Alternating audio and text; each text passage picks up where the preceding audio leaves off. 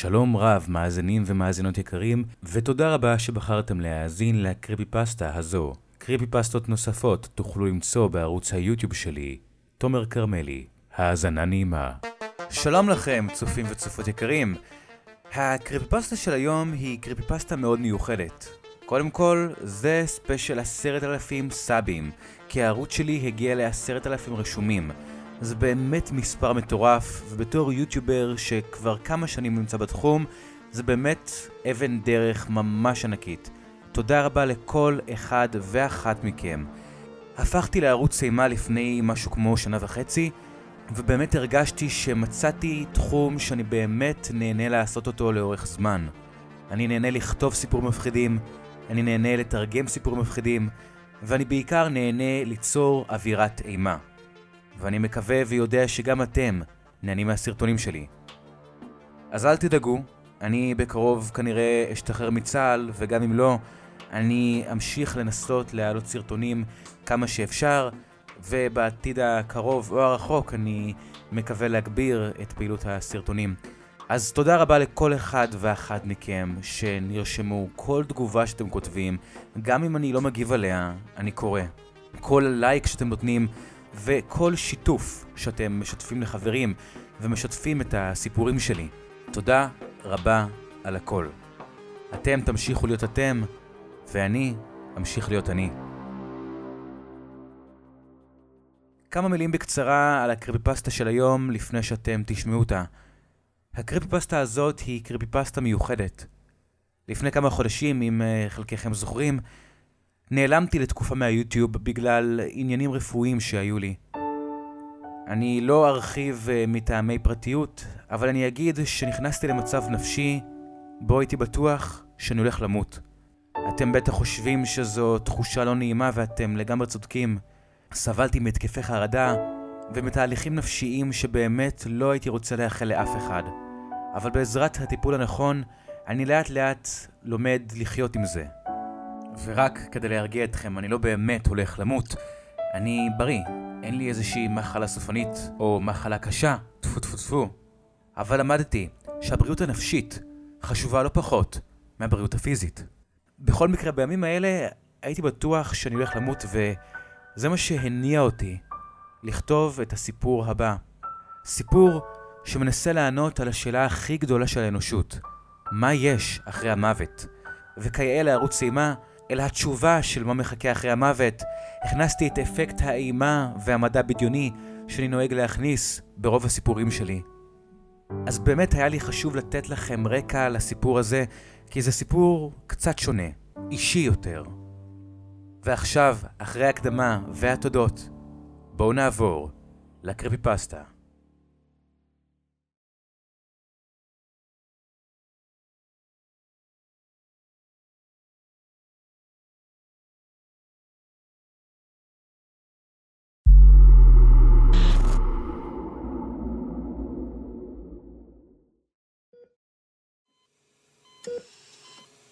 אתה מוכן, מר סמית? האחות שאלה. רק עוד רגע בבקשה. עניתי לה. פתחתי את העיניים.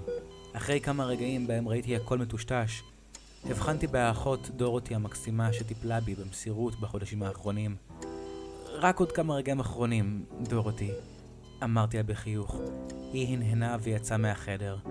היא השאירה אותי ואת אשתי קלאודיה ואת הבת שלנו, אמה, לבדנו. שכבתי על המיטה בבית החולים סנטה ג'וניפרו. אמה החזיקה לי את היד כשדמעות גולשות על הלחי שלה, וקלאודיה מניחה את הראש עם שערה הבלונדיני עליה. אבא, בבקשה אל תעשה את זה. אמה מיררה בבכי לפתע. אשתי קלאודיה רצתה גם כן למחות את התנגדותה למהלך שבחרתי לבצע, אבל היא ידעה כי אני העדפתי את האופציה הזו. קוראים לי מייקל סמית. אני בן 45, ואני סובל מסרטן קטלני בשלב 4 בקיבה שלי. זה היה גילוי מאוחר, וכשחיברו אותי לראשונה לפני כמה חודשים למכונת ה-MRI, כל אזור הבטן היה מואר בגידולים. הרופאים הסבירו לי שאין לי מה לעשות, ושטיפול בהם בעל אחוזי הצלחה נמוכים יגרום לי רק לסבול יותר. לכן, בחרתי לחיות את החודשים האחרונים בחיי בצורה הכי טובה שאפשר. טסתי עם אשתי ובתי לקריבים, עשיתי צניחה חופשית ועוד דברים שבחיים לא הייתי מעז לעשות, אבל זמני היה קצוב. בזמן הזה כמות הפעמים שבהם ביקרתי בבית החולים רק הלכה וגברה, עד שלפני מספר שבועות נאלצתי להפוך לאורח קבוע בבית החולים. אלה הם השלבים הסופיים של המחלה, ואני שוכב במיטת בית החולים, נחלש מיום ליום. מכיוון שידעתי שמצבי סופני, בחרתי לא לעשות כלום. טוב, יותר נכון, בחרתי לעשות משהו, אבל לא משהו שיעלים לי את הסרטן.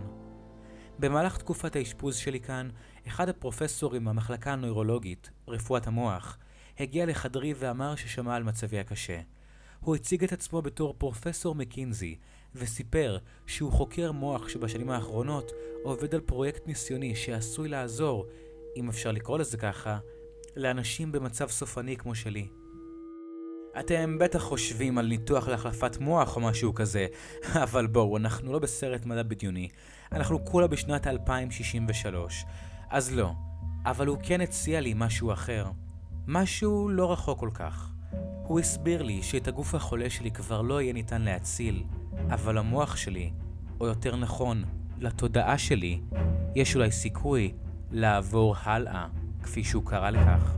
זה נשמע מוזר, אני יודע, אבל פרופסור מקינזי שיתף אותי בכך שייתכן והצליח למצוא דרך לשאוב את התודעה מחוץ אל גוף האדם.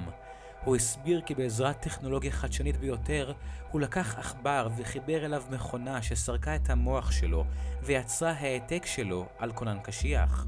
ובעזרת מנועי אנימציה ומציאות מדומה, הוא שתל את העתק של המוח של העכבר בעולם וירטואלי שנמצא במשחק מחשב, שמדמה את הסביבה שהעכבר הכיר.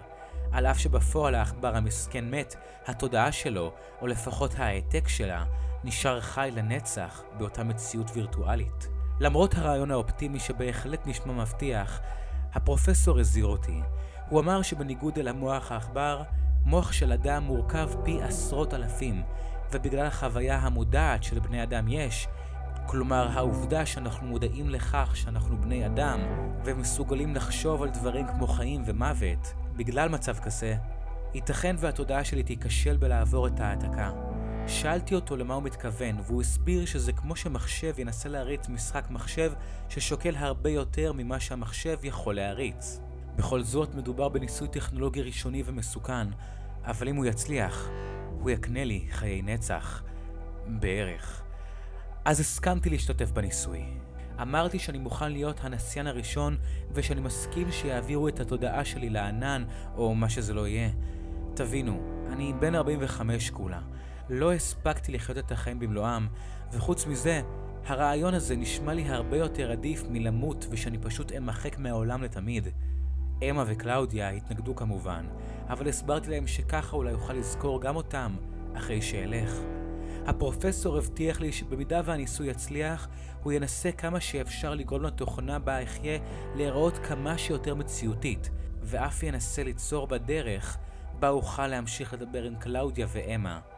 אבל, במידה והניסוי יסתבך, נתתי לו את האישור שלי למחוק את התודעה שלי לצמיתות. אוקיי, אז, בחזרה לאיפה שהתחלתי את הסיפור. אני שוכב במיטה בבית החולים, אמה ממשיכה לבכות על כמה שהיא לא רוצה שאעשה את זה, היא מזליגה דמעה מעיניה הכחולות כמו הים. גד, שאלוהים יהרוג אותי, אם יש דבר אחד שלא אשכח לעולם, הוא צבע עיניה הכחולות של הבת שלי. קלאודיה מתחילה לבכות גם היא. הכל יהיה בסדר חמודות שלי, אמרתי להן, בחצי ספק גם כן. אבל הזכרתי לעצמי שזה אולי עדיף משכחון נצחי ואפל. אחרי כמה רגעים, דורותי נכנסה לחדר, ואחריה הגיע פרופסור מקינזי, יחד עם עוד כמה טכנאים. הם העבירו אותי לחדר הניתוח, ורגע לפני שמיטתי יצאה מהחדר, הסתכלתי לאמה בעיניי הכחולות, ואמרתי לה, נתראה בצד השני, מותק. הכניסו אותי אל חדר גדול ובו כמה מנתחים. האחות דורותי החזיקה לי את היד לפני שיצאה. חייכתי אליה והודיתי לה על התקופה הטובה בה טיפלה בי. היא יצאה מהחדר בדמעות. אוקיי, מייקל, הגיח לפתע הפרופסור מהצד. מה שאנחנו נעשה לך עכשיו זה ניתוח מוח פתוח. אנחנו נפתח לך את הגולגולת, נחבר את המוח שלך לאל אלקטרודות קטנות, שבעצם יצלמו לך את המוח מכל כיוון אפשרי. הצילומים האלה יתורגמו דרך המכונה המיוחדת אל כונן קשיח שנמצא פה. הוא הצביע על קופסה שחורה ענקית שישבה לידי. היא כוללת שטח אחסון בסביבות ה-700 פטאבייט, שזה בערך 700 אלף טראבייט, מה שאמור להספיק להערכתי להכיל את התודעה שלך. עכשיו, במידה וזה לא יספיק, ייתכן ולא כל המוח שלך יעבור בצורה חלקה, מה שאומר שחלק מהזיכרונות והמחשבות שלך יימחקו. אבל אל תדאג, זה לא אמור לקרות. הוא חייך חיוך מזויף וגאוותן. אמ, אוקיי, אמרתי. ואז, אחרי שתשאבו את התודעה שלי, מה יקרה לגוף שלי? שאלתי. אנחנו נגרום לכך שתחווה מוות מוחי. המוח שלך יפסיק לפעול, וכך גם שאר איברי הגוף שלך. אבל אתה, אתה כבר תהיה בקופסה, אז אין לך מה לדאוג, הוא אמר. אני אהיה כנה איתכם. פחדתי מוות, תרתי משמע. הולכים להרוג אותי במכוון ולהעתיק את המוח שלי אל מחשב. זה קריפי רצח, אבל תמיד נאחזתי במחשבה על כמה זה יכול היה להיות יותר גרוע. הרי הפחד הכי גדול של כל בן אדם הוא של מה שנמצא אחרי המוות. לכן העדפתי את האפשרות הזו. מלאכותית ככל שתהיה, הכל יהיה בסדר. כל עוד לא יהיו תקלות. אוקיי, פרופסור, אני מוכן, אמרתי. מצוין. הוא הורה לאחד האחיות להזריק לי חומר מרדים. שיהיה לנו בהצלחה, מייקל. נתראה בצד השני.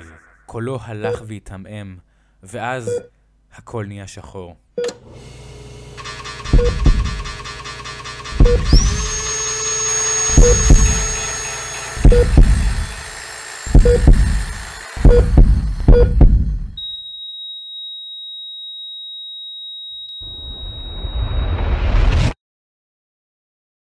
לפתע, הכל נהיה לבן.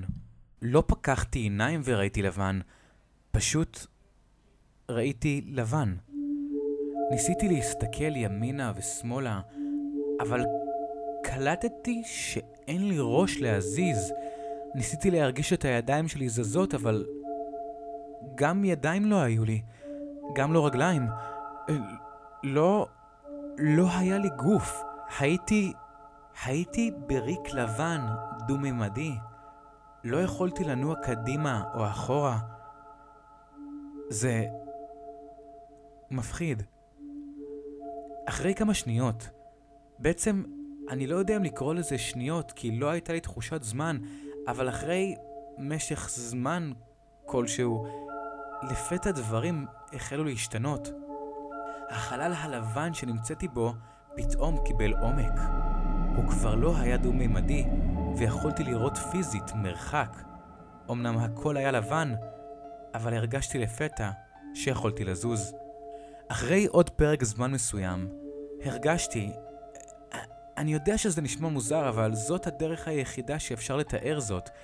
הרגשתי את הראש שלי, את הגולגולת שלי, נבנית מחדש, ואז את הצוואר, ואז את הידיים, והבטן והרגליים, ואז כל הגוף שלי נוצר מחדש. יכולתי להזיז את הראש שלי, הסתכלתי למטה וראיתי את הגוף שלי עירום. היה נראה שנשארתי באותו הגיל בערך, ואז התחלתי לזוז. צעדתי על הרצפה הלבנה בתוך החלל הלבן, צעדתי קדימה, ואז אחורה, ואפילו קפצתי. ואז, בבום, זיכרונות החלו להופיע במוח שלי. פרטים על כל החיים שלי. קוראים לי מייקל, מייקל סמית, אני בן 45, לאימא שלי קראו אליזבת ולאבא שלי רוברט. גרתי בכדור הארץ, במדינת ארצות הברית, במדינת קליפורניה. היה לי שיער שחור, לא אהבתי בוטנים, קראו לי אשתי קלאודיה ולבת שלי קראו אמה. וואו, כל כך הרבה מידע מילא לפתע את מוחי. כל העולם בתוך הראש שלי החל לבנות את עצמו מחדש. כל מיליוני הזיכרונות שאוחסנו במוח שלי במשך השנים, זה... זה היה מרהיב. למדתי את כל החיים שלי ברגע, ואז ראיתי את זה. בקצה של הריק הלבן הייתה נקודה קטנה ורחוקה. לא הבנתי מה אני רואה, אז התחלתי להתקרב אליה. צעדתי בגוף הווירטואלי שלי צעד אחרי צעד, ואז עברתי לריצה. רצתי הכי מהר שיכולתי לכיוון אותה נקודה, ואז חשתי בזה. יותר נכון, לא חשתי בזה.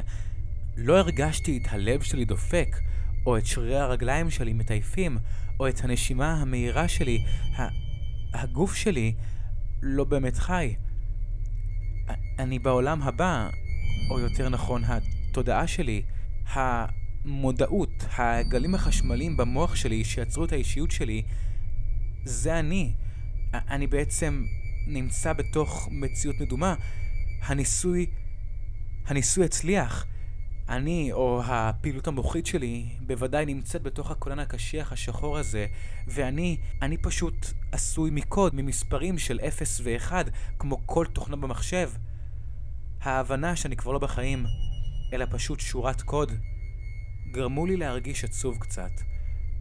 אבל, הנה מה שהיה יותר מטריד. לא באמת יכולתי להרגיש.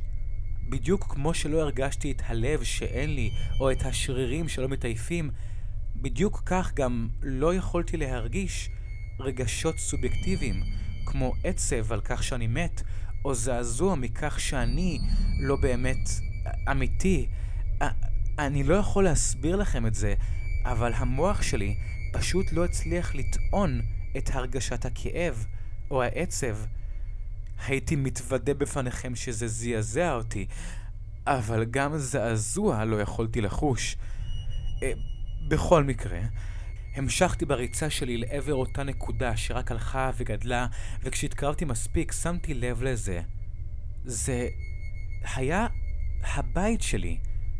טוב, לפחות זה היה נראה כמו הבית שלי, אבל משהו בו היה לא נכון.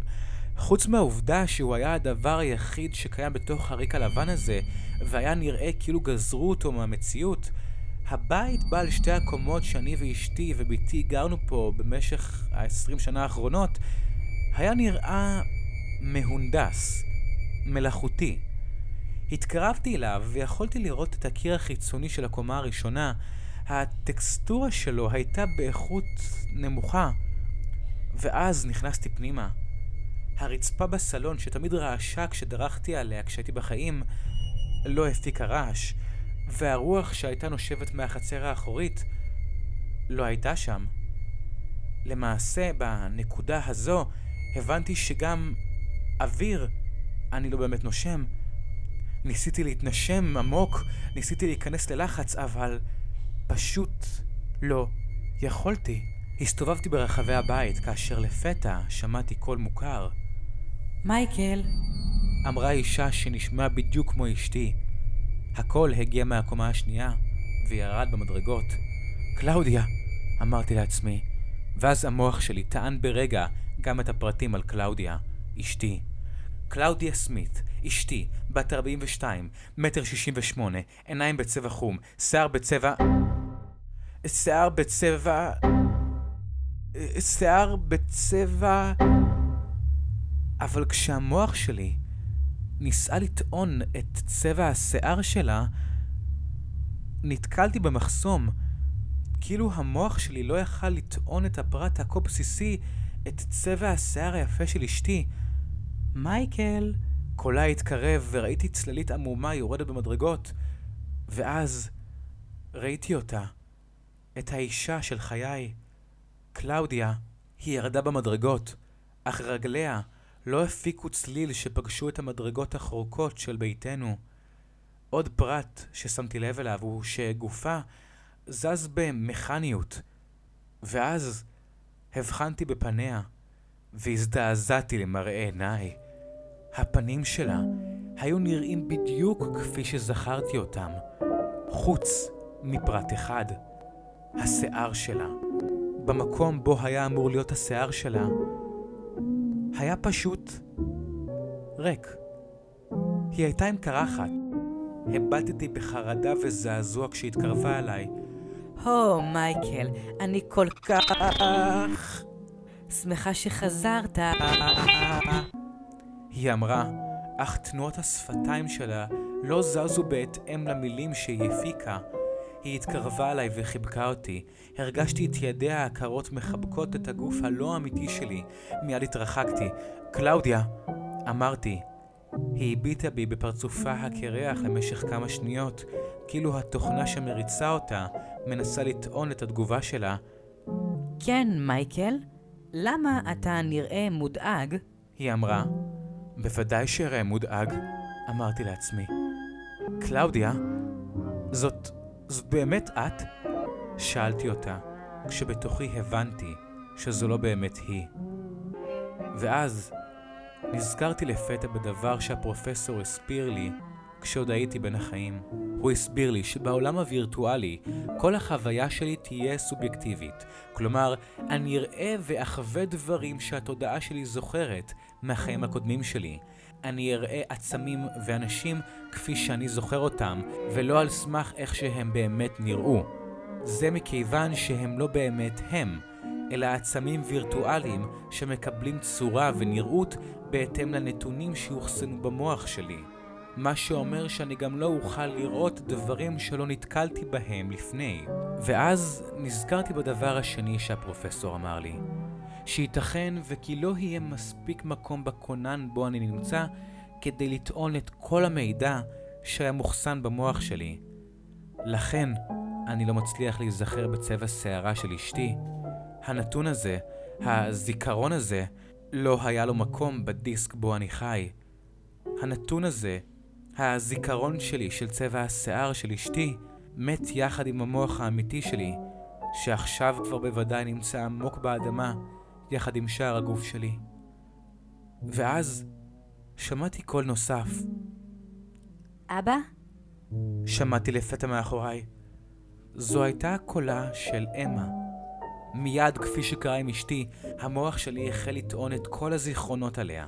אמה סמית, בת 15, מטר 56, שיער שחור קרה, אף כפתור, עיניים בצבע... לא, לא, לא, לא. עיניים, עיניים בצבע... עיניים בצבע... אבל המוח שלי נכשל בלהעלות את הפרט. הו, הפרט הכי יפה בבת שלי, הפרט שהבטחתי שלא אשכח גם אחרי המוות. צבע העיניים של הבת שלי. הסתובבתי לאחור, ומאחוריי הופיעה אמה, הבת הכה אהובה שלי, אמה. אבל במקום שבו היו אמורים להיות העיניים שלה, היה פשוט חורים. יכולתי לראות דרך החורים בעיניים את פנים הראש שלה, טקסטורה מעוותת של מוח ואיברים פנימיים, כאילו היא הייתה סוג של דמות שבורה ממשחק מחשב. הופ, אבא. היא אמרה והתקרבה עליי בדממה ומכניות. רצתי לאחור, לא יכולתי לחבק אותה, סובייקטיבי כמה שזכרתי אותה, זאת לא באמת הבת שלי.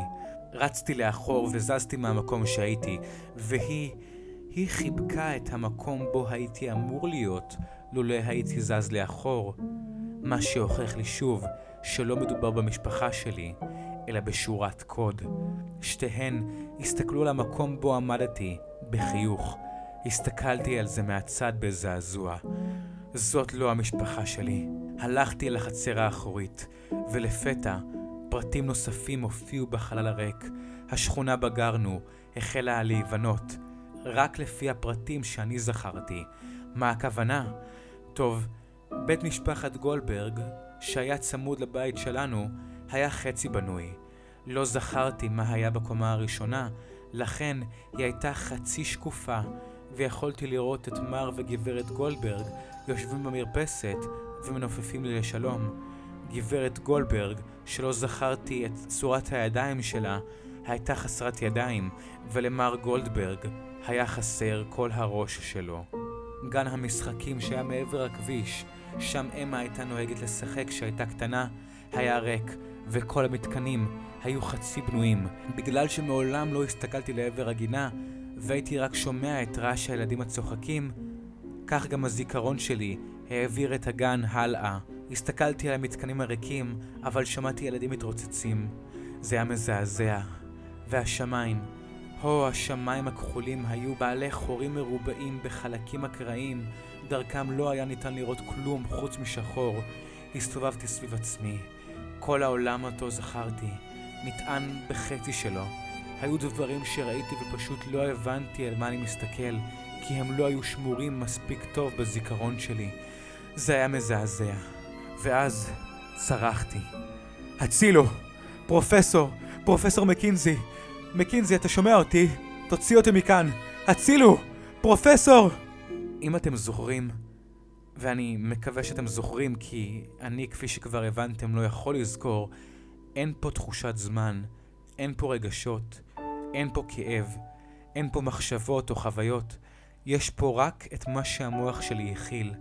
אני לא יכול ליצור זיכרונות חדשים, אני לא יכול לחשוב או לפתח דרכים לצאת מכאן, כי המוח שלי הוא בסך הכל תוכנה עכשיו, אוסף ענקי אך מוגבל של זיכרונות ואותות חשמליים. אבל דבר אחד כן זכרתי. הפרופסור אמר שינסה ליצור איתי קשר, איכשהו. ישבתי במיטה בחדר הווירטואלי שלי, וחיכיתי. קלאודיה ואמה עשו את אותן הפעולות שעשו כמו כל יום, שוב ושוב, מבלי שאוכל להסיח את דעתן. בסופו של דבר הן רק שורה של קוד, ואני רואה את הפעולות שלהן לפי איך שאני זוכר אותן. לכן כשקלאודיה יצאה מהבית כדי ללכת לעבודה, היא נעלמה מיד כשיצאה, כי אף פעם לא ראיתי אותה נוסעת לעבודה ומגיעה לעבודה. וכשאמה הייתה הולכת לבית הספר, גם היא הייתה נעלמת. אז העדפתי לשבת בחדר, ישבתי על המיטה וחיכיתי. האם זה מה שאני רוצה לזכור? האם כך אני רוצה לחיות? בעולם שאני חצי זוכר, בזיכרונות מתים מהחיים שלי שאין להם משמעות אמיתית. לא, אני לא יכול להמשיך ככה. אני גם לא יכול להתאבד, אם שאלתם את עצמכם, כי אני רק שורה של קוד. ואז, כשהסתכלתי מהחלון בקומה השנייה אל עבר העולם השבור בו הייתי, משהו משך את תשומת ליבי. זה היה גוש שחור בצורת גבר, אבל לא באמת יכולתי להניח שזה גבר, זה פשוט היה בן אדם, והבן אדם הזה עמד מעבר לגדר שלי. הוא עמד בדום, והיה נראה כאילו הוא מסתכל לכיווני. מה זה יכול להיות? שאלתי. יצאתי החוצה. הרי שום דבר לא יכול לפגוע בי, אז מוטב שאלך לדעת, אולי, אולי זה הפרופסור, אולי הוא הצליח ליצור איתי קשר או להיכנס לתוכנה בה אני נמצא. התקרבתי אל הישות הזו וקראתי לעברה. אה, שלום, פרופסור? הדמות פשוט עמדה שם. לא הפיקה שום צליל. הייתי אומר שהיא בצבע שחור, אבל... אבל שחור אפילו לא היה צבע מספיק מדויק כדי לתאר את מה שהדמות הזו הכילה. זה היה כמו חור בתוך התודעה שלי. לא הבנתי מה זה יכול להיות, מעולם לא נתקלתי בדבר כזה בחיים האמיתיים שלי. הדבר הזה בבירור לא היה חלק מהחיים שלי בתור בן אדם. ואז הוא התחיל להתקרב אליי. הוא לא צעד או משהו, הוא פשוט ריחף לעברי. הוא התקרב אליי, ושאלתי שוב, פרופסור מקינזי, זה אתה? לפתע הוא נעצר. ניסיתי לראות דרכו, אבל המוח שלי לא הצליח לאבד את מה שראיתי. זה בהחלט לא פרופסור מקינזי. שאלתי את הדמות הזו, מה אתה? והדמות השיבה. היא או הוא, אה, זה, לא באמת דיבר אליי, לא שמעתי אותו מדבר אליי, פשוט התשובה שלו נטענה לי במוח. אני זה מה שמחכה אחרי המוות. מיד נהדפתי לאחור. הזדעזעתי. יכול להיות שזה בעצם למה לא הצלחתי להבין מה אני רואה? כי זה המוות. המוות עומד מולי. אבל למה שהמוות יעמוד מולי? הרי אני לא מת, כאילו אני כן מת, אבל אני נמצא, התודעה שלי הועתקה, היא נמצאת בתוך עולם חדש, עולם עולם וירטואלי, אבל עולם אחר. זה לא, לא, לא הגיוני. ברחתי בחזרה לבית, והדמות ההיא, המוות, נשאר בחצר. נכנסתי לחדר הווירטואלי שלי וחיכיתי. אני לא יודע כמה זמן חיכיתי, אבל חיכיתי. אני יכול לומר שבזמן שחיכיתי הדמות לא זזה, ושקלאודיה יצאה וחזרה מהעבודה שלה כבר 254 פעמים מאז שהתחלתי לשבת על המיטה. שזה שוב לא אומר לי באמת כלום, כי לזמן פה אין משמעות. אחרי פרק זמן מסוים, שמעתי לפתע קול. קול גדול. הוא הגיע מהשמיים. מייקל? מייקל, האם אתה שומע אותי? מיד קמתי ויצאתי לחצר. לא ראיתי שום דבר, חוץ מהמוות שעמד שם. הסתכלתי לשמיים וצעקתי, כן, הלו, זה, זה אני! צעקתי בכל כוחי. הקול הזה היה נשמע מוכר. זה, זה היה הפרופסור, פרופסור מקינזי. הו, oh, זה נס, הניסוי הצליח. הפרופסור אמר בשמחה, אה, פרופסור, איפה אתה נמצא? שאלתי את הכל. אוקיי, מייקל, ככה, הניסוי הצליח. שאבנו את התודעה שלך מהמוח, ואתה, יותר נכון התודעה שלך, נמצאת על הכונן ההוא שראית בניתוח. הכונן מחובר לתוכנת אנימציה בשילוב בינה מלאכותית ומציאות מדומה, ואתה למעשה מתקיים כרגע בין הגבולות של העולם הווירטואלי הזה. אז אני בעצם בסוג של משחק מחשב שאלתי. אמ... כן, במידה מסוימת כן. הוא אמר. הצלחתי לחבר אל התוכנה מיקרופון, ולכן אתה שומע אותי. אני יושב כרגע במעבדת המוח מול המחשב בו אתה מאוחסן כרגע. אני מדבר אליך דרך המיקרופון, ואתה מדבר אליי באותות דיגיטליים שהתוכנה מפרשת ומתרגמת למילים שאתה רוצה להגיד, הוא אמר. רגע, אני בעצם לא באמת מדבר? שאלתי. אפילו את היכולת הבסיסית של דיבור, מסתבר שאני כבר לא באמת עושה. מייקל, אני יודע שזה קשה מאוד להכיל את זה, אבל זה בדיוק מה שהסברתי לך. אתה כבר לא בן אדם, מייקל. היכולות שלך מוגבלות מאוד. הוא אמר. בייאוש, ניסיתי לנשום עמוק, אבל נזכרתי שאין לי ריאות, ואמרתי לו, לגבי זה פרופסור, אני רואה משהו מוזר, אמרתי לו, והסברתי את כל הדברים המטרידים שאני רואה. את השיער החסר של קלאודיה, את צבע העיניים של בתי, את העולם השבור ואת הדבר הזה שעדיין עומד בחצר. מייקל, בדיוק התכוונתי להגיד לך. הוא אמר. מה התכוונת להגיד לי, פרופסור? שאלתי. מייקל, נראה שאין מספיק מקום בכונן הקשיח עליו העלינו את התודעה שלך. הוא אמר. לאחר שהעלינו את התודעה שלך אל הכונן הקשיח שמכיל עד 700 פטאבייט, שזה המון, אבל המון מקום, אבל הבנו כי המוח האנושי שוקל הרבה יותר ממה שהכונן מסוגל להכיל. הרבה יותר ממה שהערכנו. הוא ענה. כמה יותר גדול? שאלתי. לפי המספרים שלנו, התודעה שלך, שכוללת 45 שנים של זיכרונות, שואפת למשקל אסטרונומי של שתי יוטבייט. כדי לשים את זה בפרופורציות, יוטבייט אחד הוא אלף זטבייט, זטבייט אחד הוא אלף פטאבייט, ופטאבייט אחד הוא למעשה אלף טראבייט. מה שאומר שהמוח שלך כבד הרבה, הרבה, אבל הרבה יותר ממה שהתוכנה מסוגלת להכיל. הוא אמר. מה שמוביל אותי לדבר הבא. התוכנה, מתקדמת ככל שתהיה, לא תוכל עוד להחזיק במשך זמן רב את התודעה שלך. נכון לעכשיו, אתה מת כבר שבע דקות, והתודעה שלך נמצאת על הכונן הזה במשך ארבע דקות, וכבר התוכנה מתחילה להראות שגיאות. זה למה אתה רואה את העולם חצי שבור. מה? כל הזמן הזה, כל הנצח שישבתי וחיכיתי, היה שווה לארבע דקות? פרופסור, מה אתה מנסה להגיד לי? שאלתי. אני אומר שהתוכנה לא תוכל לשאת עוד הרבה זמן את התודעה שלך. למעשה, בכל רגע נתון בו אנחנו מדברים, התודעה שלך הולכת ונמחקת, לאט לאט, בגלל שאין לה מקום להתקיים. לא, אבל... פרופסור, א- אתה... אתה הבטחת לי, אמרתי לו.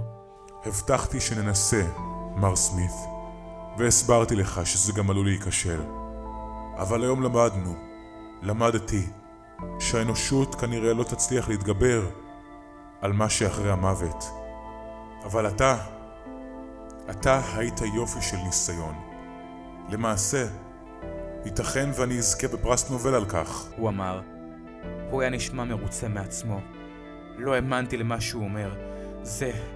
זה לא ייתכן. אבל לא יכולתי להביע את המחאה שלי. לא היה לי זמן. הרי בעוד אנחנו מדברים, אני גוסס בפעם השנייה. כבר התחלתי לחוש בכך שהמוח שלי מוחק את עצמו. זיכרונות מהילדות שלי לאט לאט החלו להישכח, העולם שמסביבי החל לפתע להתעוות, דברים נעלמו, הבית של הגולדברגים החל להיעלם, וכך גם שאר הדברים מסביב. הכל הוחלף בפשוט חורים שחורים וחסרי צורה ותוכן, ובתוכם היה אותו, אותו צבע, אותו תוכן שלא באמת יכולתי להסביר, כמו המוות הזה שיושב לי בחצר, ולאט לאט מתקרב אל תוך הבית שלי. לפתע הייתי בחצר, הדמות בצורת מוות עמדה מולי הפעם. היא גדלה הרבה יותר ויותר, החורים השחורים בעולם גדלו וגדלו, ולפתע המודלים הממוחשבים של אמה וקלאודיה עמדו לידי והתחילו להיעלם להן פרטים. האף, האוזניים, הפה, הידיים, הראש, הגוף. פרופסור, ת, ת, תן, לי, תן לי לדבר עם אשתי, עם אמה. אני לא יכול להסתכל יותר על דמויות המחשב האלה ששתלת לי פה. זה לא באמת הן. מיררתי בבכי, חסר דמעות. מייקל, הן כבר נפרדו ממך פעם אחת. אתה בטוח שאתה רוצה להיפרד מהם? שוב, פשוט תן לי לדבר איתן, אמרתי. כרצונך. ואז הדמות בצורת מוות נכנסה בתוכי, ונפלתי אל תוך ריק שחור. בזמן שחיכיתי כמו מה שהרגיש נצח, עוד ועוד פרטים החלו להימחק. הריק הלבן כבר לא היה, ונבלעתי אל תוך שום דבר שחור. לא יכולתי לראות כלום. כשלפתע הכל התחיל להיעלם, הגינה, הבית, אפילו אשתי וביתי ששכחתי איך קראו להן, נעלמו. הגוף המלאכותי שלי נעלם גם הוא. הכל לאט לאט נעלם. שכחתי בן כמה אני, איך קראו לי, למה הגעתי לפה, עד שלפתע שמעתי קול. אבא, אבא, זאת אני, אמה. ואז נזכרתי בפעם האחרונה. זאת הבת שלי. היא, יש לי בת. אמה. אמה. קראתי בקול שלי שהולך ונעלם. אבא, אומרים לי שהניסוי הסתבך ועומדים למחוק אותך, הקול שלה היה נשמע עצוב. ואני רק רוצה להגיד, ואני רק רוצה להגיד לך ש... שאני אוהבת אותך. גם אמא פה לידי ושנינו נאהב אותך. תמיד. גם... גם אני אוהב אתכן. כבר לא היה לי גוף. לא הייתי בטוח עם איזה קול אני מדבר, אבל ידעתי דבר אחד, שאני אוהב אותה. המשכתי ליפול בתוך הריק האינסופי, ושנייה לפני שהתודעה שלי מחקה את היכולת שלי לדבר, ביקשתי ממנה, מ... מהבת שלי, דבר אחרון. אמה, מה צבע העיניים שלך? שאלתי, ואז הפה שלי נעלם. היה שקט לזמן מסוים. הכל נהיה חשוך, וכבר לא הרגשתי כלום. לא ראיתי כלום. שום דבר לא זז יותר. אבל אז שמעתי דבר אחד. כחול, אבא. צבע העיניים שלי הוא כחול. ואז החלל האינסופי השחור הואר לפתע בזוג עיניים כחולות בצבע הים. שתיהן בהו בי, מלאות חיים, ואני הסתכלתי בהן חזרה. בהינו אחד בשני. ידעתי שאני מסתכל עליה, וידעתי שאיכשהו היא מסתכלת עליי בחזרה. זה הדבר האחרון שאני רואה. אני, אני אוהב אותך. תמיד... ניסוי נכשל. כל הזיכרונות נמחקו. תודעה אנושית בשם מייקל נמחקה לצמיתות.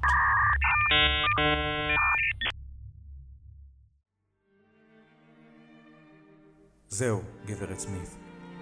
אני מצטער לבשר לך שהתודעה של אביך נמחקה באופן סופי. אז... אז אבא שלי... כן, אמה. אבא שלך, בצד השני. אבא שלך, מת. מה לדעתך הוא רואה שם? את זה, את זה רק מייקל יכול לדעת.